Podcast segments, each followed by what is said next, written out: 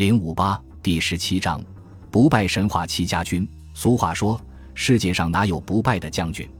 明朝万历15年，公元1587年，山东蓬莱一所简陋的房舍里，一个戎马一生，此时已到弥留之际的老将军留下了这样一句掷地有声的豪言：30年间，先后南北水陆大小100余战，未尝一败。他说他是不败的将军。然而悠悠青史下，历代后人无一人说他口出狂言，无一人质疑他吹牛皮。所有了解他的人都知道，他所说的是不折不扣的事实。这个将军是戚继光，那支他统帅下未尝一败的虎师，就是大名鼎鼎的戚家军。在戚家军出现之前，自土木堡之变开始至明朝中期，从北到南，不管是对付北方游牧骑兵，还是东南沿海的海盗倭寇，明军都败了很多次，败了很久。明朝军队在开国的时候，曾是一支横扫天下的雄师。徐达、常遇春、蓝玉一次次追亡逐北，打得蒙古部落仓皇北逃。到明成祖朱棣时代更是极盛，朱棣5次北伐漠北，除了前2次蒙古部落上赶接战外，余下3次皆避明军锋芒，仓皇逃窜。明朝历史上最耻辱的败仗，当属1449年的土木堡之变。明英宗亲自统帅的50万大军被瓦剌全歼，明英宗被俘。但这场惨败是败家指挥所赐，外加此时明军精锐正在南方平定邓茂期。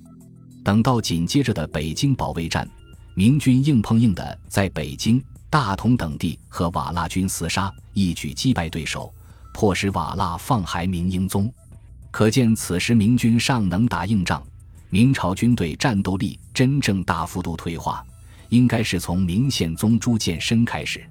明宪宗朱见深在位时期，蒙古鞑靼部已经占领了河套。明王朝曾多次发动搜讨战役，企图驱逐河套的蒙古人，但事与愿违。几次北征，诸路军队皆畏敌如虎，不敢应答，明军的怯懦畏战从此暴露无遗。此后虽有明孝宗18年中兴，但随后的荒唐皇帝朱厚照代正，他虽自号武宗，时常统兵北巡，还和蒙古鞑靼克汗达延汗硬碰硬地打了一仗。但正是这时期，明朝完全丢失了河套草原，失去了这个宝贵的战略要地。到了嘉靖帝朱厚熜在位的时候，明朝简直是惨败大连环。先是继达延可汗后成为蒙古草原最强力量的鞑靼阿勒坦可汗，持续肆虐明朝边陲，年年破关南下，抢掠人口财物无数，甚至在嘉靖29年公元1550年搞起了大突袭，绕过明朝边防城关直冲到北京城下，差点逼得嘉靖帝迁城下之盟。北京城外10几万明军竟无人敢出战，只敢跟在后面里送蒙古军出境。北部边防败绩连连，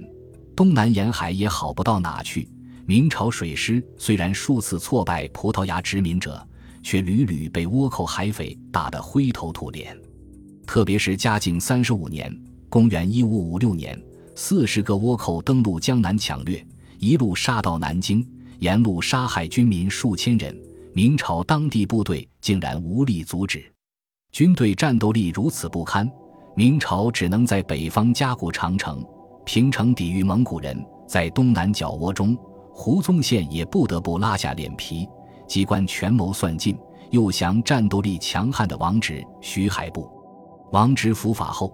余部1000多人盘踞岑港，明朝调动数万精兵，打了8个月方才全歼，怎一个灰头土脸了得？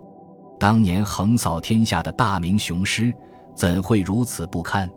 说原因当然有很多，比如明朝自中期开始的重文轻武，文官带兵，少不得有外行领导内行瞎指挥；又比如明朝军制分散，都督府有统兵权却无调兵权，兵部有调兵权却无统兵权，相互牵制造成事权不一；还比如明王朝政治腐败，军官贪墨，吃空额扣军饷，造成战斗力低下，都是原因。但核心的问题却是士兵。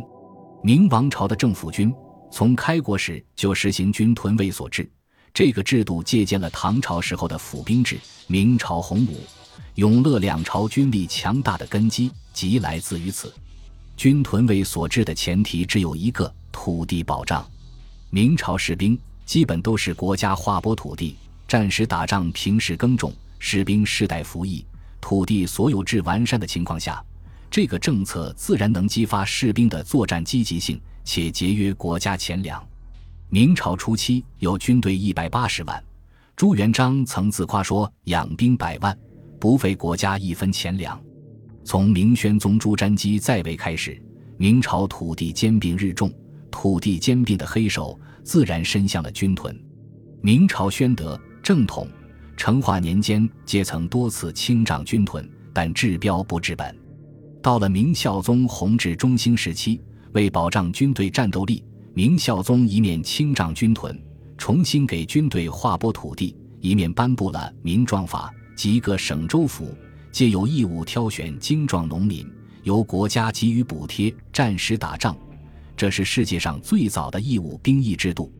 此举一度奏效，但好景不长，明孝宗过世后，即位的朱厚照行政不作为，军队的土地兼并日重，大公公刘瑾就曾企图借清障军屯来树立政绩，却激起反对，酿成安化王叛乱。此时明朝军队土地侵占已成尾大不掉之势了，至嘉靖朝开始越演越烈。军队土地流失的最大危害就是大量士兵流离失所，或者沦为军官家里的佃农。有的无地士兵为了活路，不得不给权贵家当杂役、奴仆，到了嘉靖朝中期，甚至达官贵人家修楼盖庙，也就直接调部队当苦力，保卫大明江山的100万雄兵，就这样沦为了苦役、杂役、佃农。这样的军队要战斗力，显然不可能。结果，就有了明军战场上屡战屡败的情景。中国封建王朝的军事历史，总有这样一个固定的剧本。早期国家军队强大的时候，战无不胜，后期国家军队战斗力衰退腐化，就不得不依赖大量带有私家军性质的军队来继续保家卫国的使命。东汉末年的各路诸侯，唐朝末年的各路藩镇，宋朝的岳家军等等，都属于这类性质。从明朝中期开始，随着政府军战斗力的退化，大批有卓越指挥才能的将领开始自己募兵，编练有浓厚私人烙印的军队，以期建功沙场。戚继光和他的戚家军就是其中之一。本集播放完毕，感谢您的收听，喜欢请订阅加关注，主页有更多精彩内容。